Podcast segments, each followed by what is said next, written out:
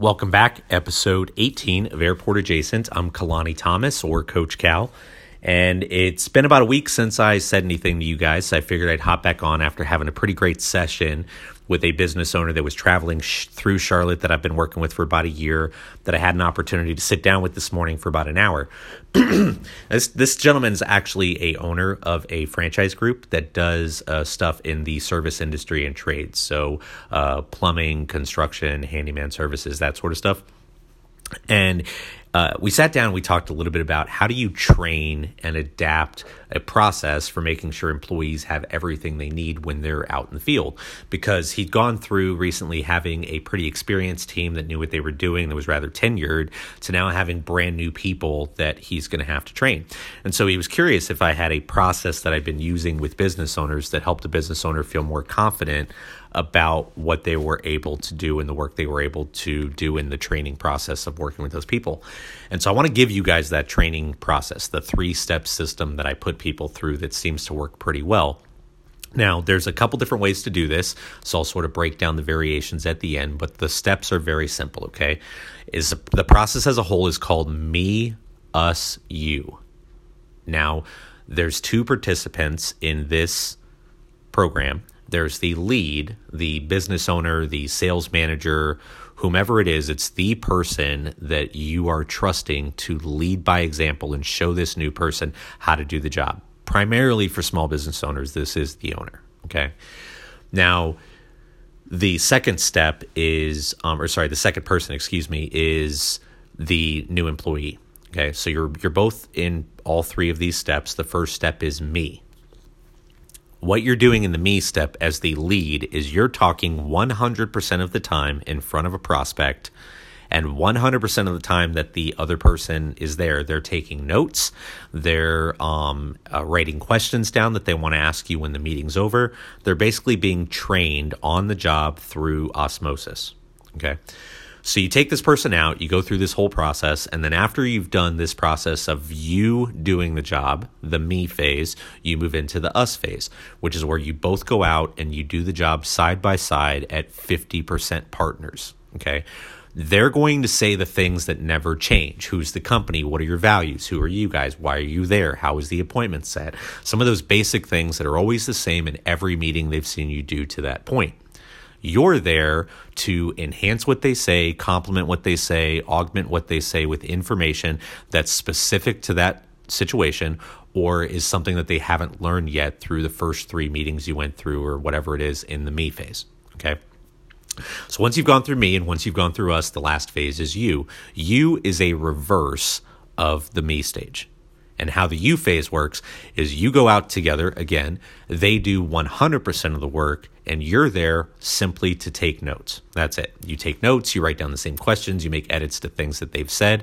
And instead of getting back in the vehicle or, or pulling yourself aside after a sales call or whatever and talking to that person saying, Hey, here's what I saw, here's how it works, and them asking you all the questions that they asked in the me phase, you're telling them, Hey, here's what you did wrong, here's what you did right, here's what I think you can do better, here's some different things we can do to shape this differently.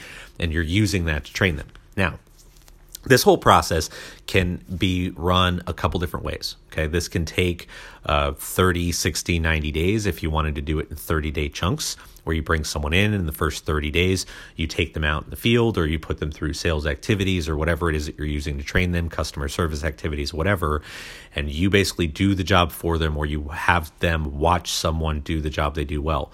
30 days is a lot of time. That's something I would say would have to be a very technically specific job you're probably better off doing this in two week burst so that you can get someone completely through the whole process in 45 days. But this will be helpful in making sure that not only do you have the ability to train this person correctly but you have confidence that you can actually step away and give this to someone. Because as a business owner you come to this decision all the time that is the okay do I do this myself or do I give this to someone else to do? Well, I know how I want it done. I know how it needs to be done best. I know the things we've learned in doing it wrong before. So I can continue to do this and not pass it over. Or if I pass it over, how much are they going to not do my way? and make it something I've got to go back and clean up. And in order to give yourself that confidence that you can actually step away from someone and give them a task, you need to actually be present for a little bit when they're doing the task. So going through this process of me, us, you, you make sure they watch you do the job. If they're watching you do the job or watching the lead do the job, they can very easily start to establish a baseline. Hey, when someone's good at this job and they're an expert, they can meet with eight clients a day. They can do all these different activities. They can send out 35 emails. They can really make a good baseline report for that person. Then, when you hand it over to that person, if they're hitting half those numbers, you know they're doing half of what you basically asked them to do. You can only assign a value to the numbers someone is displaying in their behavior to the actual baseline you measure when you're in that training process. There's no other way to connect whether or not the numbers you're looking at are good or bad unless you were at some point present to watch the numbers and the exact behavior that was distributed because of the numbers. Okay. So when you go through this process, you give not only that confidence, but you give yourself the ability to step away and actually scale the company and know, hey, not only do I have these baseline numbers, but I have confidence that person's going to do this 90% the way I told them it needed to be done. So I'm okay passing that over. I'm fine losing every once in a while if we need to. But when you do this correctly, again, you can do it for a period of time or the gentleman I was talking to this morning is a tradesman, right? So if they're doing something, for example, like installing a water heater and then replacing a toilet or doing something like that, these are very different pitches with very different prices and very different things you need to educate a customer on to make a sale.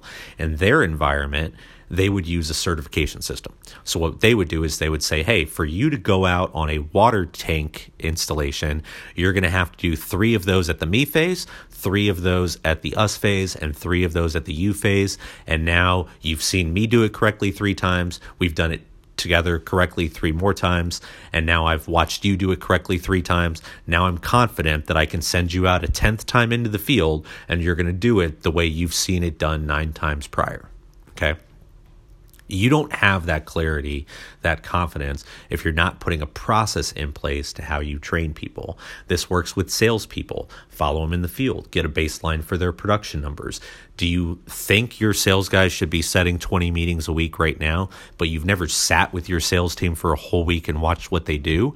If they're putting in the effort and working 40 hours a week and can't break that 15 mold, then your expectations are too high.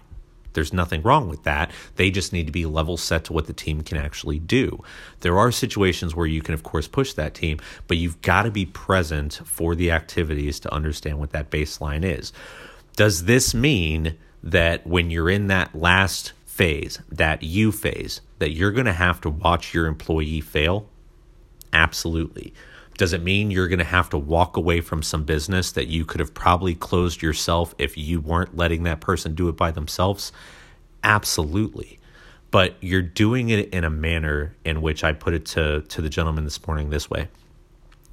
If you're going to have to spend 10 hours over the next six months cleaning up problems that person makes, fixing issues they didn't do correctly because they weren't trained correctly, or you can spend that same 10 hours over the next 30 days to train that person correctly. Net, you're spending the exact same amount of time.